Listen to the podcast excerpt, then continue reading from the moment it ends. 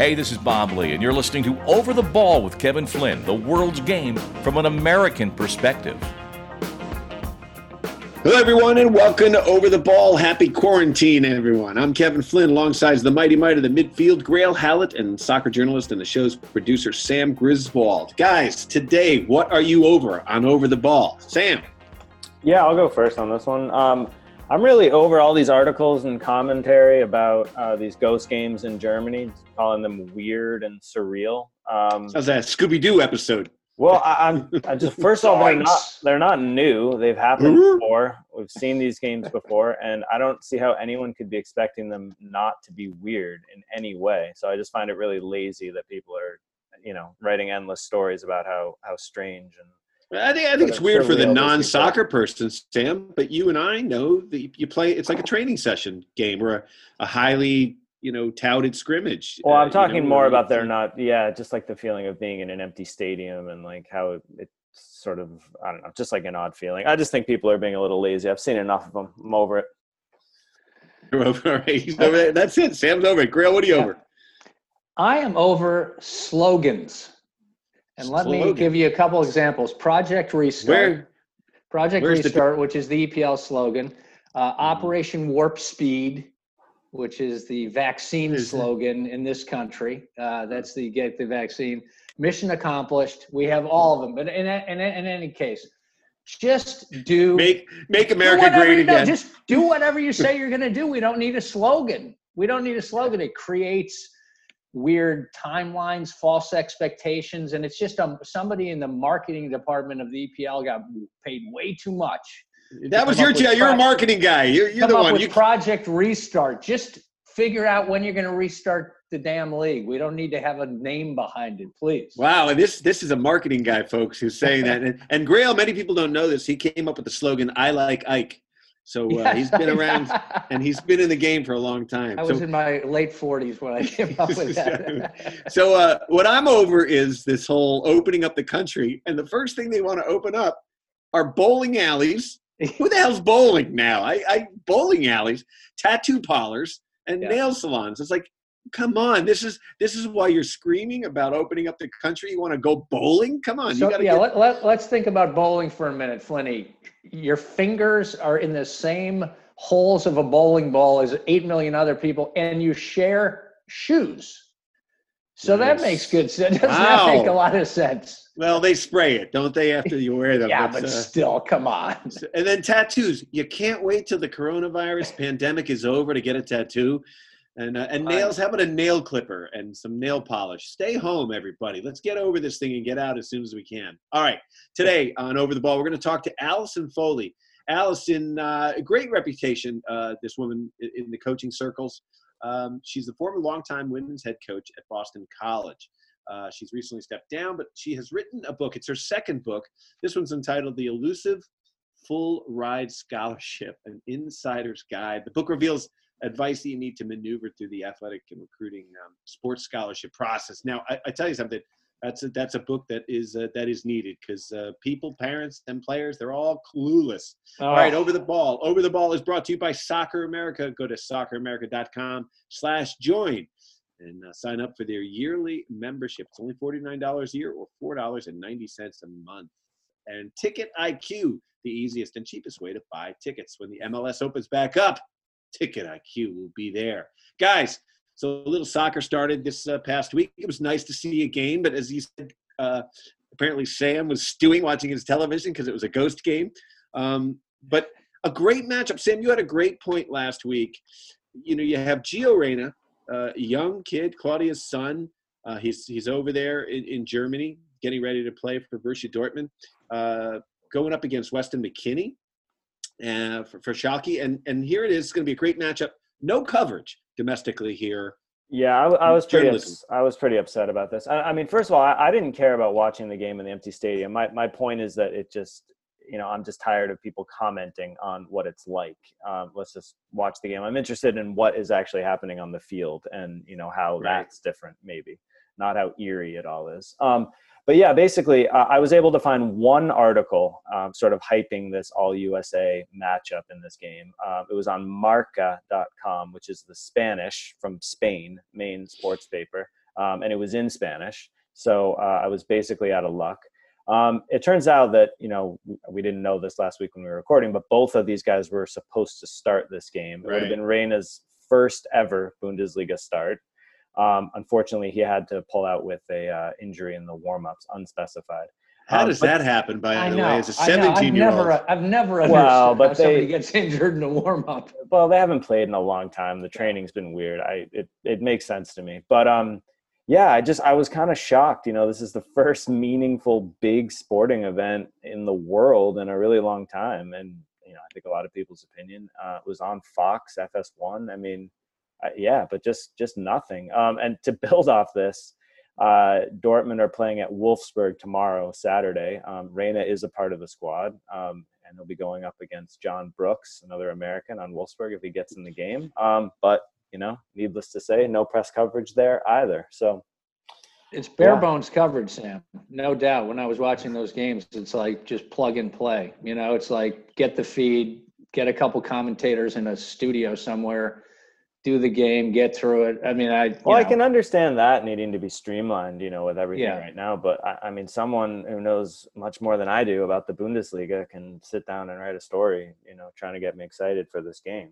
No, but I'm saying, but I'm saying just in, in other circumstances, you could have had you might have had a pregame, and they might have actually built that up a little bit. Yeah, yeah, but, but Grayle, to Sam to Sam's point, I, I, think you know here we are waiting for live events to come back, and this is the yeah. first one to come back, and there are two American players in it, and it just seems like if everybody's looking for content for real live content, I mean, they had guys, uh, you know, uh, what was that paddleball they were playing, you know, and they they covered it on ESPN you know, because yeah. they they used different balls, so they didn't infect each other with the coronavirus. I mean, here we have a game in a stadium, two two you know great teams in the Bundesliga, two American kids playing. They should have covered it, man. So yeah, um, I would have loved to have seen it because I tell you, you know, being watching training sessions sometimes, even inter squad scrimmages with no crowds, there's no theatrics.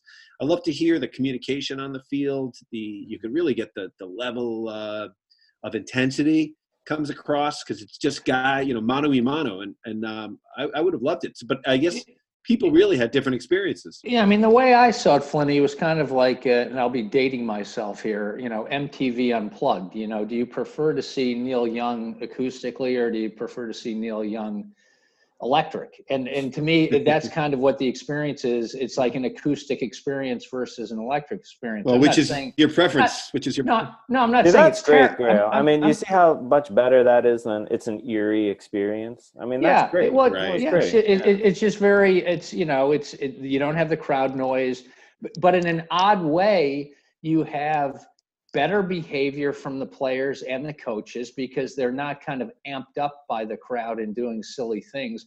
So in a, yeah. in, a in a, way, you can actually um, appreciate the play a little bit more because you're not distracted by anything else other than you can hear the coach saying, "Hey Sam, make sure you track back." I mean, you can actually hear the coaches right, right. telling it the players. Well, the for yeah. those of us who love the game and are purists, yeah. I mean, it's it's really fun to watch because that's what that's what turns us on about the game. I mean, knowing all those those little things. That's what drives me crazy about going to a you know NYCFC or something, and, and people are yelling out the dumbest, most inane things. Kick the ball, like, you know, kick the ball, kick it forward. You know, like so. yeah. Hey, I, I meant to tell you though, guys, because I didn't mention it uh, last week. I was watching an old game of uh, Man City and Manchester United and Juan Mata went, you know, who's a class act, that guy. Totally. Great player, but a class act, you know, uh, you know, his behavior on the field. And he goes for a ball out of bounds and Kyle Walker just drills it at him when he's oh, out yeah. of bounds. And and you could see like and Kyle Walker kind of whooped it up with the fans a little bit. So he did that. That's why I thought of this. But he, he was really kind of showing off for the fans. Yeah. And Juan Mata walked up to him was kind of like, you know, kind of what what are you doing? And Walker kind of pushed him and Mata just kind of, you know, shrugged a little bit. It's like, wow. And then about minutes later, Mana, Mata turned him on the top of the box and scored and ah, just and did perfect. nothing just and just jogged back to the center circle. It was yeah. hysterical. It was like you know karma came back. But uh, i think you're right. Like people do act poorly because the crowds are there. But uh, you know i like both. It'd be nice yeah, it's nice to see I, the crowd nice i mean i miss the crowd. you know and the good thing is that they're they were re- really concerned about fans congregating outside of the stadiums and they didn't have that problem. They were, you know, they had a lot of extra police and stuff because they were worried about fans just showing up and you know milling around. and they didn't. So that was good. So you know, I think all things considered, it went well, and the fact that only one home team won one out of I think nine yeah. matches is interesting because it clearly shows you when you take the fans out of the equation, there's absolutely no home field advantage at all. I have a theory. I have a theory about that. Okay. Um, you know, first of all, crowd gets you going. Your home team crowd, of course, right? gets you fired up. So if you don't have that, that takes away one element. The second element is you're at home, you're traveling to your game. Your, I don't think your mind is on the game as much as when you guys travel together as a team. You start to prepare together for a couple hours or wherever the hotel the night before. You sort of in pregame and much earlier than you are, and now then you don't have the hometown crowd. So I think maybe I don't know. Maybe that's my one theory. Um, yeah. Uh, one, one other some, thing. One other thing, Flinny. Everybody was on their best behavior in terms of the players, except Hertha Berlin's uh, Dedryck Boyata after the uh, after the opening goal that was scored by uh, Hoffen uh, against Hoffenheim. Um, went over and to me looked like basically planted a kiss on the cheek of his teammate Marco Grujic and uh, and and of course it caused an uproar because you're supposed to basically no celebrations. And uh, Boyata's explanation was he he was not kissing him; he was giving him tactical advice. and all I can tell you is, if that's the way you give a teammate tactical advice, something has changed a lot since I played. I, I always loved the hug. I never liked the kiss, to tell you the truth. So, this uh, was uh, a grab a guy by both cheeks and plant a kiss on his cheek it, there was no tactical tactical advice being given. Trust me. Hysterical. Hey Sam, so uh, the German Federation and the league presidents uh, they're talking about a salary cap um, and tighter regulation moving forward on spending. Yeah, I was pretty into this. Um, both the federation and league presidents have, you know, sort of come to the realization that the coronavirus pandemic has, you know, is going to mean some long-term changes for the game, and that there's certain things that you know probably should have been changed uh, a while ago. Um, one of those being the, the, potential of a salary cap, uh, as well as a reduction in transfer fees and agent fees, you know, paid to intermediaries, etc.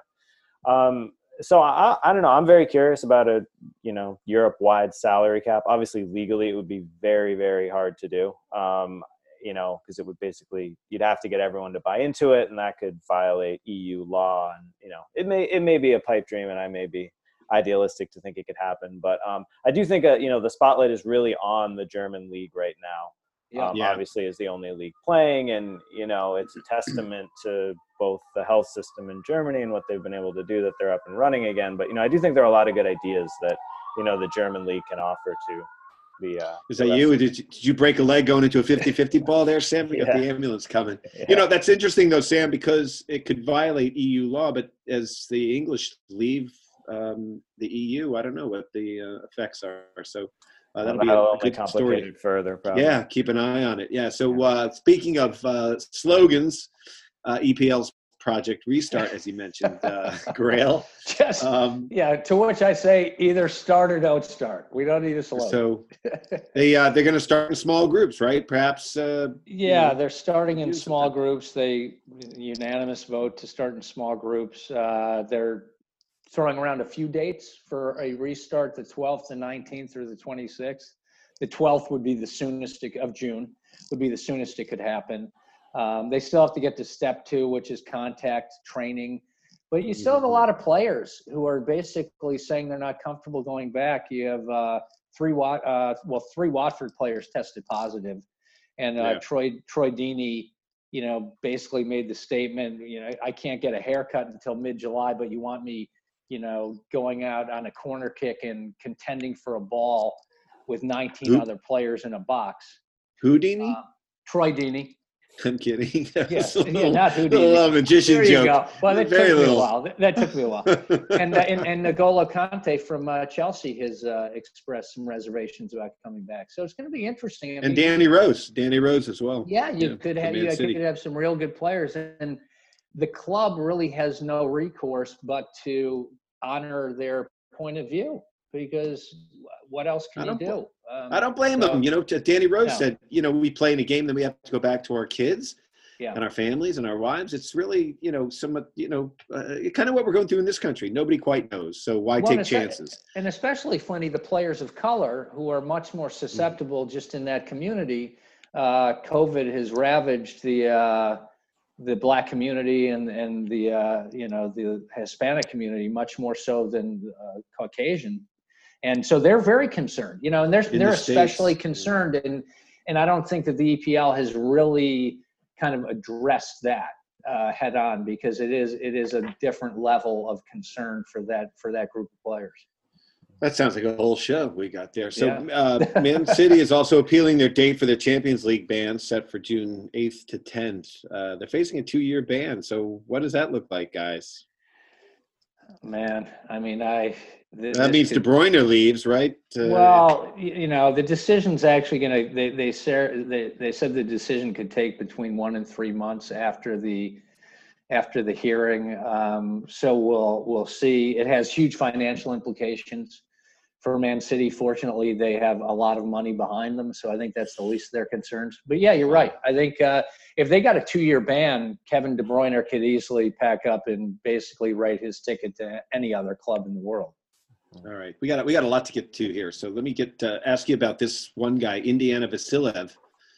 Uh, Sam, I guess a 19 year old striker just signed a two year deal with Aston Villa. What what's yeah. this uh, kid all about? Where's he from? Checking in on American players abroad. Um, yeah, Indiana Vassilev, two year extension with um, Aston Villa. He's been there uh, this season, made three substitute appearances so far for the club. Um, I hadn't heard of him, I'll be honest. Um, that yeah. you know also could be because I don't really watch the Premier League, but um, yeah, let's hope they don't get relegated. Currently in second to last place, but um, yeah, promising. A lot of these young American guys come out of nowhere. Sergino Dest, uh, same thing, and you have some news on him. Yeah, uh, well, he didn't really come out of nowhere. He just came out of Holland or the Netherlands. Um, yeah, he won the uh, the club's Talent of the Year award at Ajax, which is given annually to the team's best player. This was announced about a week ago. Wow. Um, he's also been getting some pretty heavy interest from big time clubs. Um, Barcelona, Bayern, Tottenham have all been mentioned. Um, he's obviously only 19 years old, and uh, I don't know. I mean, this this may come off as anti-American. I'm very glad he's decided to play for the U.S., but I do not understand why. Um, considering that you know he's born in the Netherlands, you know, lived there his whole life. You know, he's been on this Ajax team with guys like De Jong, De Ligt, Van de Beek. Um, I mean, this could be a really, really special Dutch generation. Um, so I mean, well, I'll take it, obviously, but I yeah. yeah. I don't I don't I don't quite get it. Well, maybe we're getting evened up for uh, De Rossi there, who was from Newark, New Jersey, and he went over to and Rossi, played in Rossi, Italy. Not De Rossi. Oh, Rossi. How do you say it, Sam? No, it, well, Rossi, not De Rossi, like you said, but uh, Rossi. Oh, I was doing Italian. The of the Rossis. That surprises me that Flinty that Flinty butchered a foreign player's name. That's I know. Surprising. Go figure. Shocking. Go figure. so uh, MLS action. Um, seven clubs still not cleared to start individual training due to shelter-in-place restrictions in their region. Here, yeah, and that might have already changed, Flinty, by last report, yeah. just because those things are changing so quickly in terms of easing, yeah. uh, opening up. But uh, and then the All-Star game canceled. The uh, the other two cups, the Camp, uh, Campiones, Campiones, excuse me, Cup and the League. Ah, it's not so easy, is it? Campeones, the Campeones Cup. Campeones, the cup. Uh, yes. Yeah, so um, they basically just said wipe that slate clean and said let's focus on just trying to get the league games played.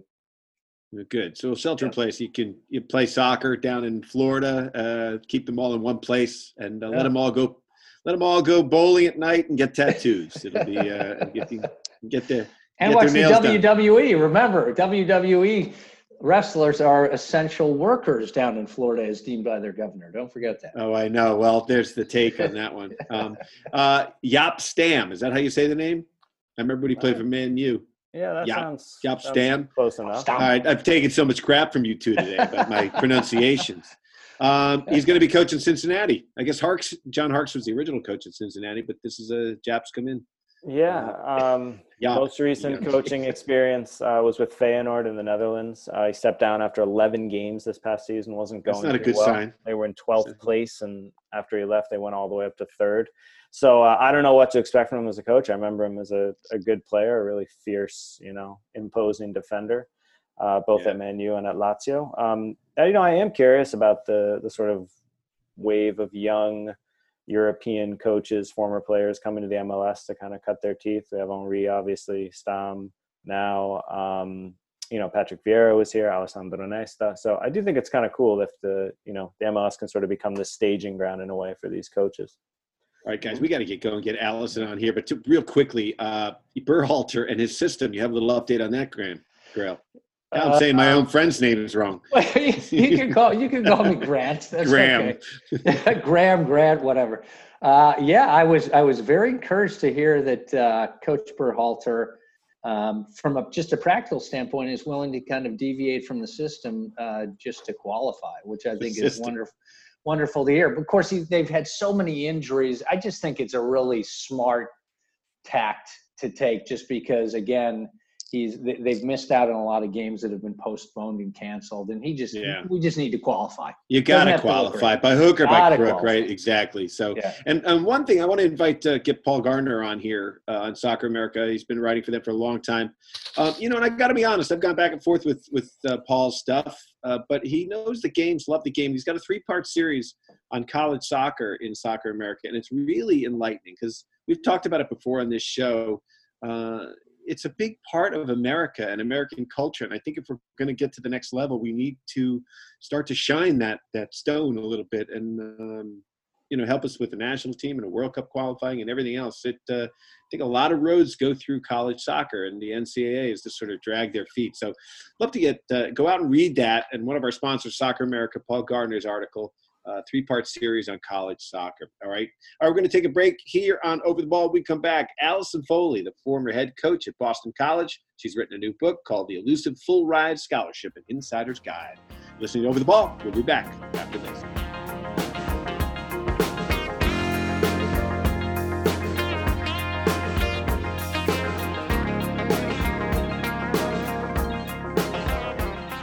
All right, joining us now and over the ball, she's the former longtime women's head coach at Boston College. She's written a new book, The Elusive Full Ride Scholarship An Insider's Guide. Uh, the book reveals uh, advice to maneuver the athletic uh, recruiting and sports scholarship process, which is pretty overwhelming for uh, for anybody. Uh, before we get to that, Alison, because the book came out, I guess May 18th. Is that correct? Correct. Yep. Right. So um, before we get to that, how has COVID changed? Because here you are, you've been a coach for so long, you know that whole process, what you what you go through, uh, an arduous process, really. But then on the other side, it's the the parents' process, trying to meet players, see who gets a scholarship. Uh, how has this whole COVID thing changed the recruiting process? You're going to have to add another chapter to your book.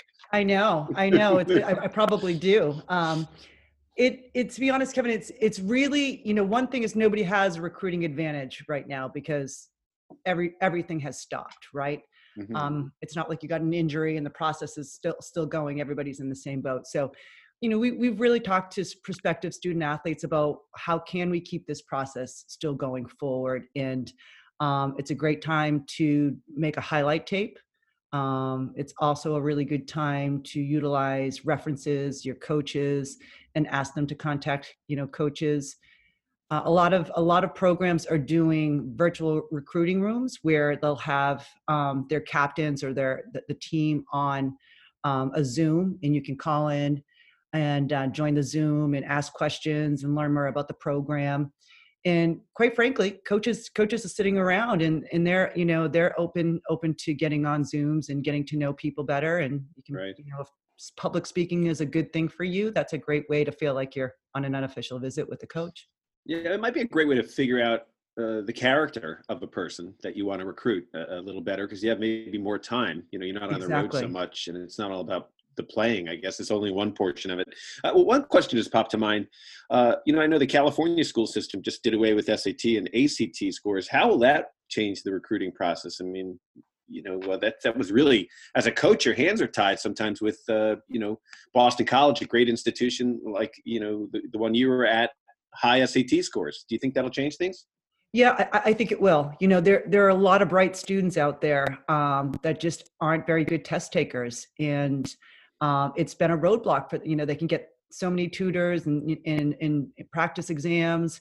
Um, but if that that's been a roadblock for a lot of a lot of student athletes that are really good students and study hard um, and don't do well on the standardized test. So I think that's going to open a lot more doors for a lot more schools and opportunities for kids. Well, I didn't test well or study that much, but, that, that, that, was my combination. But you know, uh, it's an interesting thing because uh, I went on, on a scholarship to, to college and soccer scholarship, but I think what you try to impart on people is how rare it is. And I think, you know, you talk about that in your book a little bit. Um, I meet parents who find out a level that I've played at and they ask me how they can get their kid a scholarship. And I said, it's just so rare.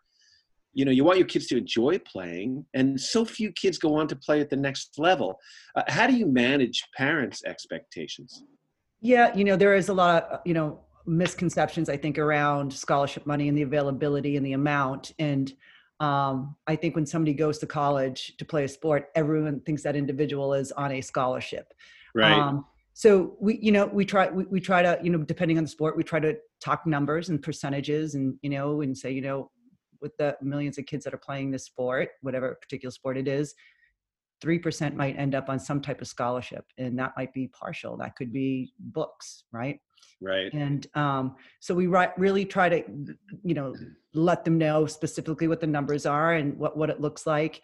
And then we try to reframe this in um, try to have them think about other other thoughts of what their students should be looking looking for in, in a college and in their experience and talk about the academic prestige the distance from home. Um, is this a team that their son or daughter are going to develop at? Is this a coaching staff that's going to you know care and and support their child when they're away from home the way that they hope to? So we really just try to talk about other priorities mm-hmm. um, you know other than like landing the most money you know in the, in the biggest scholarship. Right it almost becomes like a parental competition as opposed to the, the kid you know? It's hysterical. And i've noticed most of the people that i talk to most of the parents never played you know they just exactly. they just got this thing going. So uh Grayle, you have a question for alison? Yeah. Hey alison. Uh, congrats on the book. Thanks, Grayle. Um, just putting aside COVID nineteen for a second, which is not easy to do, but, but uh, by the way, but uh, in any case, just looking back over your amazing twenty-one year career at BC, how did things change in terms of the recruiting process? If you can just give kind of a, a, a view of the stages in terms of what the experience was. Right, right. You know, it, it certainly was a process that's um, got a lot more aggressive. I'd say probably about eight years ago, um, you saw you saw a lot of early recruiting. So, in, in I, I was guilty of it too. Um, and you saw a lot of eighth graders start committing.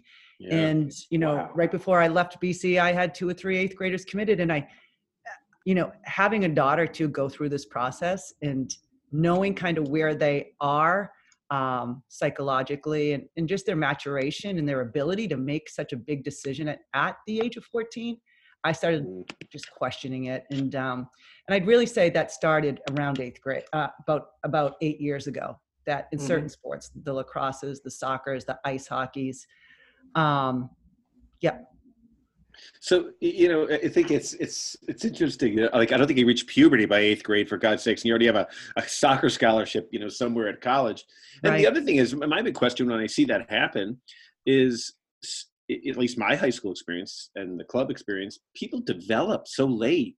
You know, exactly. you're really developing as a junior and senior. And I think sometimes the motivation of ha- having a scholarship eighth grade freshman year kind of deflates your uh, ambition, your drive. It can, it can. So it, it deflates ambition, and and and, um, and it also kids are changing. Kids are changing so much that um, you know some of them in eighth grade, a lot of kids think they want to stay stay close to home, and um, or they don't even know what they want to major in. As a junior, they might start having a little bit more courage to move further away from home and um, might, might start under thinking that engineering is what I want to do. And they already committed to a school that doesn't have an engineering program. So, you know, I think the good, to go back to Grill's question, I think the good news is um, last April, uh, two year, two Aprils ago now, uh, there was a new legislation put in place um, and in division one schools for the majority of division one schools uh, you can't communicate until june 15th post sophomore year prior to your junior year so that's emails um, on the phone texting So, and you can't take an unofficial visit to Division One schools for the majority of sports until August 1st, uh, prior to your junior year. So I think that was um, excellent legislation to to put in to sort of slow down this this early recruiting process because with hand in hand with that, transfer rates were higher. So mm-hmm. I think we're at a better place now. Imagine that you think an eighth grade freshman year going to a college, you know, not knowing what you want. So Grayle, you had a follow up? Yeah, yeah. I'm just curious on that point, Alison. Um, as as Kevin was saying, there there's such a change between eighth grade and 12th grade in terms of just how a person matures or doesn't mature. And I'm just curious if you had any situations where you had to kind of reverse decisions because the person that you met as an eighth grader became a very different person by the time she reached you know you know the time when she was like we're going to be heading off to bc i mean did, did that create any problems with with people that you thought might have fit in chemistry wise, but then ended up not? Yeah, we we had to have one conversation and okay. and say we don't we don't think this is going to work out. Um, it really wasn't a character issue. Um, it was a little bit started taking the foot off the pedal training wise, but the bigger issue took their foot off the academic pedal big time. And mm-hmm. we we had said, you know, this is what this is going to need to look like. You have to stay on track with, you know, these are the courses. We're going to be in agreement. You know, this is a verbal commitment with with a clause of what we expect you have you, you to do and also there was some sat um, scores that she hadn't even taken the sats yet but we had you know we had arranged and where she had to get into and that didn't work out either. So mm-hmm. um, unfortunately we did have to part ways. Okay. Interesting. Sam? Yeah, um, Alison, speaking about potential and trying to identify it in young players, um, I- am wondering if you feel there's a big difference between women's college soccer and men's college soccer, and that, you know, women's college soccer is maybe more about developing, as, you know, most of the women that play, uh, probably all the women that play on the U.S. national team came through college soccer, where the men's game is more of a, a destination uh, and less about improving and getting better. Yeah, I think there's I think there's something to be said about that. Um, I, I think that when girls look at it, the you know the culture and the community and um, is this coach going to you know be there when I go? Um, am I going to develop? Is this the atmosphere I want to be in? Where you know if it's a bright lights big city and it's a, a, really great school i think those intangibles for a guy can be forgotten mm-hmm. and they'll just you know go for this is the name, you know, this is the school, this is the conference I want to be in. This team stayed in the top 10, top 20 for the last few years. So this is this is where I want to make my career. You know, we have a uh, one of our buddies is the head coach of Clemson, Mike Noonan, and he always yeah. talks about a lot of times the kids come in with D1 goggles. Uh, they they just want to play D1 and they don't really like some of the things you're talking about uh, ge- geographically. You know, is it the right major for you? Is it close? Can your parents go see the game? Is the right fit, the right coach, uh, and all that can go off or not. Um, so we talk about the difference between men and women players. We we had Tom Sermanni on here uh, a couple years ago now, but talking. I said, what's the big difference between men and, and women? You know, because he's coached both.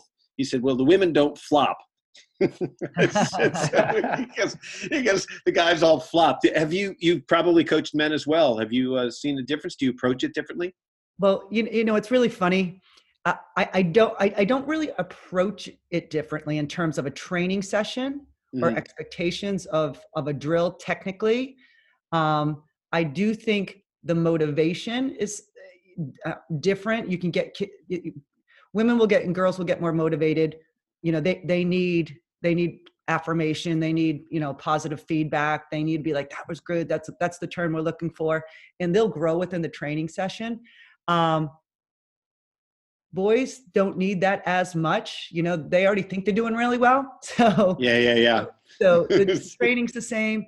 And the other thing and i just said this I, I i had a few girls out yesterday and i had a group of boys before them. And you know when, when, girls mess up it's my bad i'm sorry you know oh, oh, oh and then and then they'll say well that's okay don't worry about it. Guys are like what are you doing? Play to my right yeah, yeah. foot you know? So, yeah they're on it. Yeah it's somebody else's so, fault. Yeah so, so th- those things are different but i think in terms of what they can you know take physically and tactically and technically it's that, that's all the same you know the actual curriculum's the same Right, and just the the difference. You know, I played at the University of Massachusetts, and uh, you know, uh, the only thing I'm saying with what's going on in in world soccer a little bit, when, or domestically, the national teams. You know, when I was at UMass, the men's and the women's teams, we were just we were just buddies. We were in this this yeah. game together. And mm-hmm. one of the sad things we were talking about last week on the show was the the U.S. women's national team and the case that's going on. I just think it it uh, it harms soccer. Um, unfortunately, you know. Mm-hmm. But it's sort of it's great for women. It's great for the world. Think about what the U.S. women's national team has done for women of the world. Really, I right. mean, huge global implications. They're they're really there. Yet, I think sadly, domestically, it's a bummer because soccer seems like a little bit at an ebb right now. I know. Uh, and and it's kind of a bummer because look, 21 years you you were at BC, you saw the rise. You saw it every year. We were getting oh, better, absolutely. stronger. Um, Absolutely. Um, so, uh, uh, what is the difference in the players that you see today as opposed to the ones that you had 21 years ago? Yeah, you know, uh, first and foremost, when you when you were 11, when you first yeah, yeah, yeah, It's that. My background's about 11. Um, so, so uh, you know, one of the things is just I think the commitment to fitness is completely different. You know, the the athleticism of players these days, um, strength and conditioning. There's, you know, back when I started a couple decades decades ago, some of the first weights they ever lifted was when they hit college.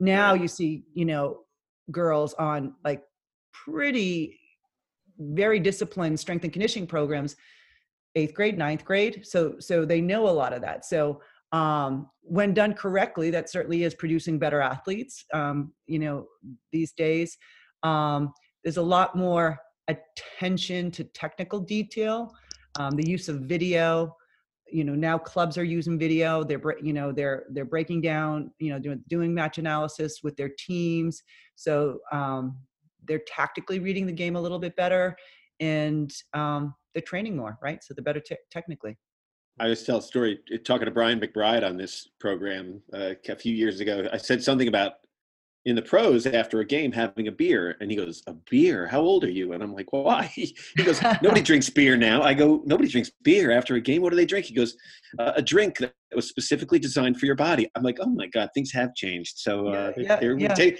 i think it's really good the they're taking the care of themselves. drink of today is different. Yep yep that uh right, absolutely a very different way these days at post game all right grayle yeah, Alison, one, one of the things I've noticed about players, you were talking about just the technical ability, which is kind of off the charts, but you know, having I played in NESCAC at Middlebury and go back and watch games, uh, a couple games a season.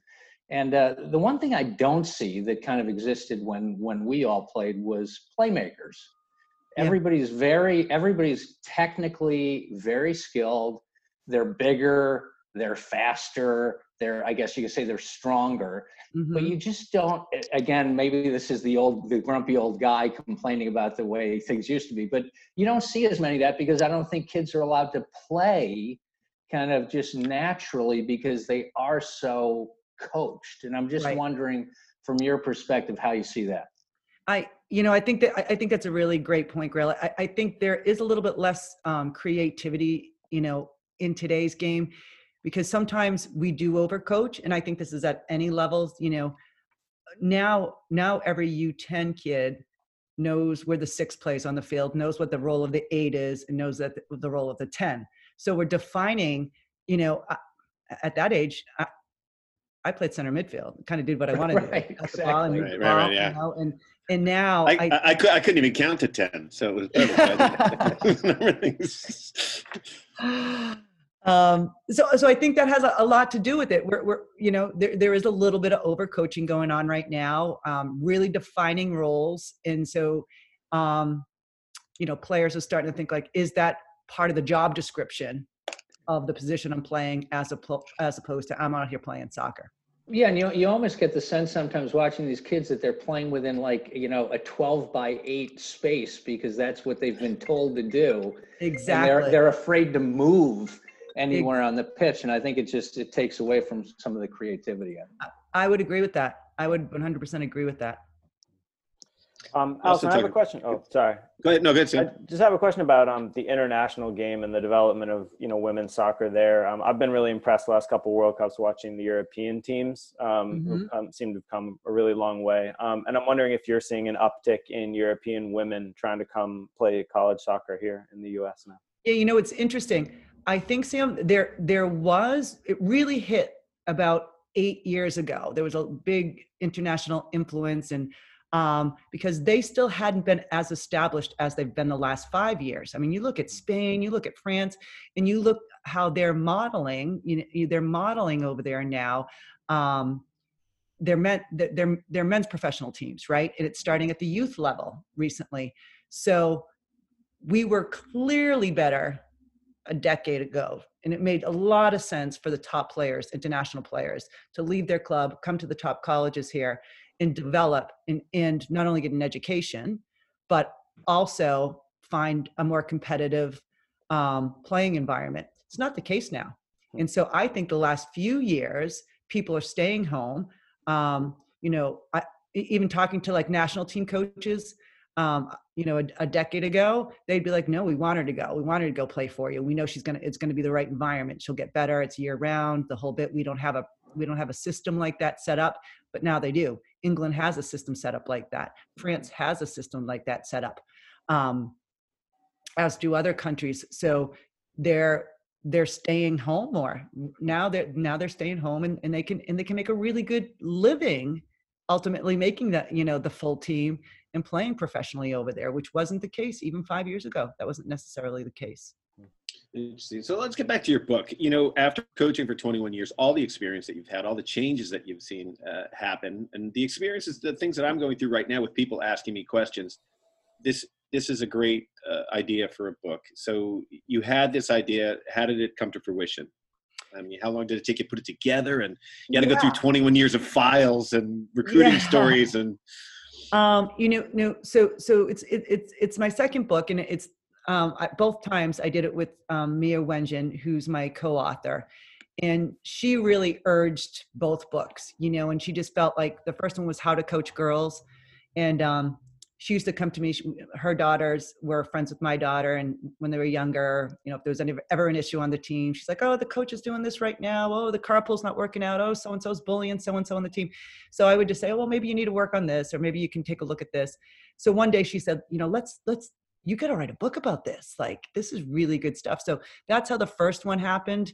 And um, I think specifically when when she gave me a stat that 70% of the kids were quitting um, organized sport by the age of 13 and girls were at six times the rate of boys. That was pretty alarming so i thought like if i have something to help people out let, let's give it a go. And then this the second one sort of coincided with my business um, Foley athletic advising and she said you know you should put this information in a book. And um, so pretty much the same idea. I said okay. And so she she did a she did a lot of the uh, editing grammatical and you know all of that which she's really good at. Um, she is an author now that's what she does is write books.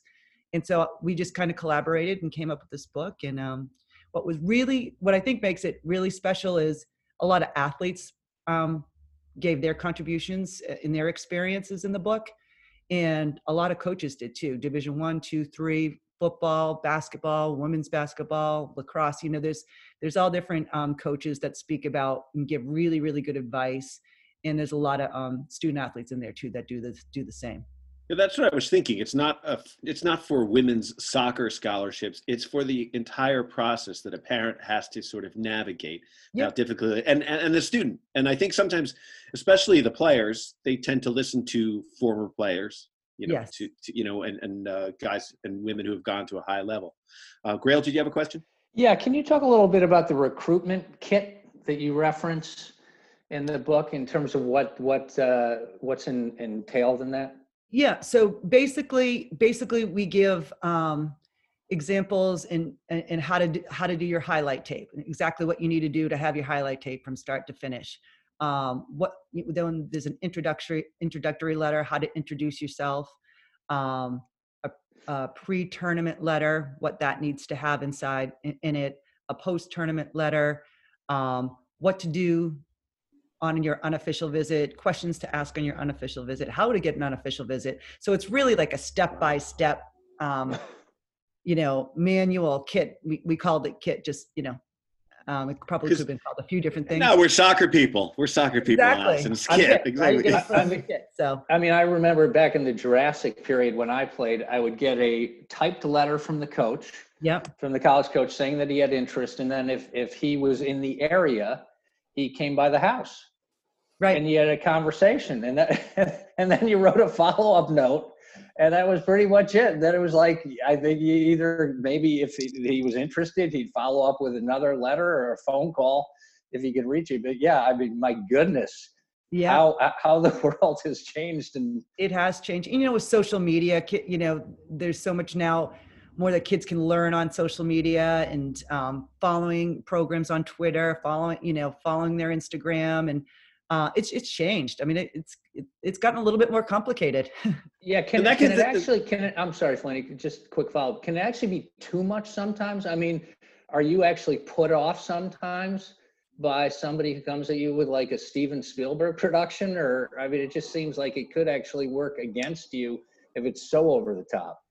Yeah, yeah. I, I think you know part of it is making sure you have the right information you know in, in any of your social media and any of your highlight you know too much you know nobody really cares what you did you know at u10 or you know you know in this yeah. nobody wants your report card from elementary school right? So um, thank god. thank god right? You do need to streamline it and and make sure it, you know it, it it it has the right information um, but not too much information. Mm-hmm. well good stuff. Well, this is this is all good. Tell us how we can get the book. Is it on amazon? Is it out? Uh, how can we order it? It is. It is on Amazon, and um, our our um, publisher is audreypress.com, and you can get it directly from from that as well. All right. The name of the book is The Elusive Full Ride Scholarship and Insider's Guide. Uh, Alison Foley, longtime coach, uh, thank you for opening up that brain of yours and all that knowledge for all those years of coaching. And like the, the best coaches are, are, are psychiatrists. They're, they're, you know, they're everything. They're, everything yeah. just rolled into one and, and all that experience laid out in a book. And I love this whole kit idea because to give someone the step-by-step process, uh, you know, I think alluding to what you said, Grayle, about the, the social media stuff, at least people know that they're doing the right thing. They're not not getting screwed over in some way or forgetting something or missing a step. So uh, so this book helps them. So, Alice, it was great to talk to you. Please uh, come back and talk to us again on Over the Ball.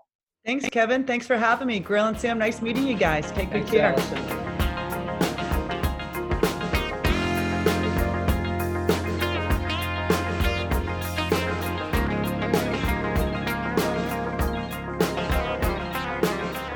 Well, it was nice to talk to Alison. Uh, do you know that that's something anybody could use? Like I said to her, you know, um, here all of us have gone through the college experience and playing soccer in college, and yet you you kind of enter it somewhat blind and clueless. I think a book like that uh, really useful. So. Um, yeah, yeah you, you, you just you just kind of compare to what we went through as recruits all those decades ago, and just what a different world it is. Just right. So much. I think that was the big thing. Yeah. Yeah. Curious 21 too. years, all the changes she saw. Go ahead. Yeah, was, I'm just curious. She was talking about, you know, the European women sort of starting to stay home more and play for their clubs uh, in their own countries. And I'm, I'm wondering if, you know, we don't start to see the trend the other way where, you know, young oh. American women are heading over at, you know, 18, 19 instead of going. I think, I think we're going to see that, Sam, because the infrastructure over there is built and there's a connection between the big club, usually a men's club, Arsenal, yeah. Liverpool, you know, and, and all these clubs have you know they have all the facilities they have it running like a swiss watch and then all of a sudden you just incorporate the women into it mm. in the same program here build we're still going through our lincoln logs you know trying to figure out how to build an infrastructure so but all, but also one funny, thing that i thought I'm, I'm sorry just the thing about the national team women's national teams that i think is kind yeah. of interesting is i really get the sense that the uh, the women's national teams like let's say england are almost kind of adopting a similar style of the men's team and it's very there's a lot of cohesion whereas yeah. over here and by the way no complaints because our women's national team is so successful but there there really is no connection because the women's has really kind of outperformed the men's so they yeah. have their own style and then the men's have their own but i just find it kind of interesting that when i watch watch kind of the uh, netherlands women's team or this Spain's women's team, they actually have some similarities to their men's counterparts. I think that has a lot to do with what you're saying is how, you know, the clubs, they have a men's team, they just add a women's team and they yeah. keep rolling the same apparatus. Like between the men's and the women's here, there's just, there's no comparison, right? I mean, all the women on the national team came up, played college soccer, you know, where the men are, you know, half of them are born abroad. I mean, almost none of them play college yeah. soccer. You know, there's just like yeah. there's not a clear path. It's just uh, yeah, it's completely. So there's and there's yeah. no uh, there, it's fractured too. The, the connection between the men's and the women's game here. Um, you know, it's apples and oranges. Where they're they're just they're going with oranges in, in the same place. Here, this is what I thought was interesting, guys, because you know uh, a lot of the viewer mail is always on me about the U.S. women's national team, but here is an interesting little um, wrinkle uh, Lydia Wahlke became the latest casualty of U.S. soccer's controversial defense of the gender discrimination suit filed by members of the U.S. women's national team. Wahlke uh, resigned as the federation's chief legal officer two months after she was placed on administrative leave. Um, they were the, she was the one who checked off on the filing uh, on March 9th, arguing that players on the women's team didn't have the physical abilities or the same responsibilities as players on the men's team they received immediate backlash. So I just thought it was interesting that it was a woman that actually made that argument or checked off on it at least. Yeah. Uh, yeah. And well, here, by did. the way, right now, a lot of people don't know this. The women's national team are, are being paid right now. They're still being paid because they have guaranteed contracts, so they don't have to pay to play. So, yeah. um, uh, so that's that. Did that surprise you guys? Yeah, I, I, mean, she did the filing and stuff. I, I think though that the, that philosophy just existed within the organization yeah. And she, she, she was the head legal person who put the philosophy forward in her role. Um, you know, so, but there is irony in that, of course, because right. it's so counter to what everything women's soccer stands for. Right. And well, you know, lawyers though too, they just want to win. Yeah. So they're just putting yeah. whatever they think can, uh, can do it. All right, boys, what do you got on tap for the weekend? What are we going to do? Uh, yeah, Stay inside and cook. Yeah. Well, as I mentioned at the top of the show, uh, tomorrow morning, Saturday at 9:30, FS1, Wolfsburg, Dortmund. Wolfsburg in sixth place, Dortmund up in second. Uh, yeah. yeah. which um, should be good. Reyna versus John Brooks. Um, but the big match coming up is on Tuesday, actually, in the Bundesliga, and that's Dortmund against Bayern, 12:30, also on FS1. Basically, Dortmund's last chance to uh, you know cut the gap, which is four points at the top of the table. Um, and this is also a potential North American derby between Gio Reyna and Alphonso Davies, who's been having a fantastic season Ooh. at Bayern. So if anyone who knows more about the Bundesliga than I do wants to write an article about that, I would happily read it. Alphonso Davies, man, took on the United States men's national team. He was like a man among boys oh that night. You remember that game up in uh, Toronto? He was oh, just well, I also remember by him, people. I also remember him in the first leg of the Champions League against Chelsea, uh, going down that left flank, and the guy was just lights out, phenomenal. Yeah, and skill and speed. So yeah. All right. So there's not many games on this weekend, so I, am going to take what Sam's picked. Same. No, I mean I'm I, I just basically watch Bayern and Dortmund is what I do. I, those are the two clubs. They're they're vying for the the trophy, and they've got the best. I mean, not that there aren't other good teams, but they got the best players. So. All right, great guys. Well, that's all the time we have today on Over the Ball. I'd like to thank our guest Alison Foley uh, and her new book, The Elusive Full Ride Scholarship, an Insider's Guide. Uh, I'd like to thank our sponsors, Soccer America and Ticket IQ. I'm Kevin Flynn, Sam Griswold, Grayle Hallett. We'll talk to you next time Over the Ball.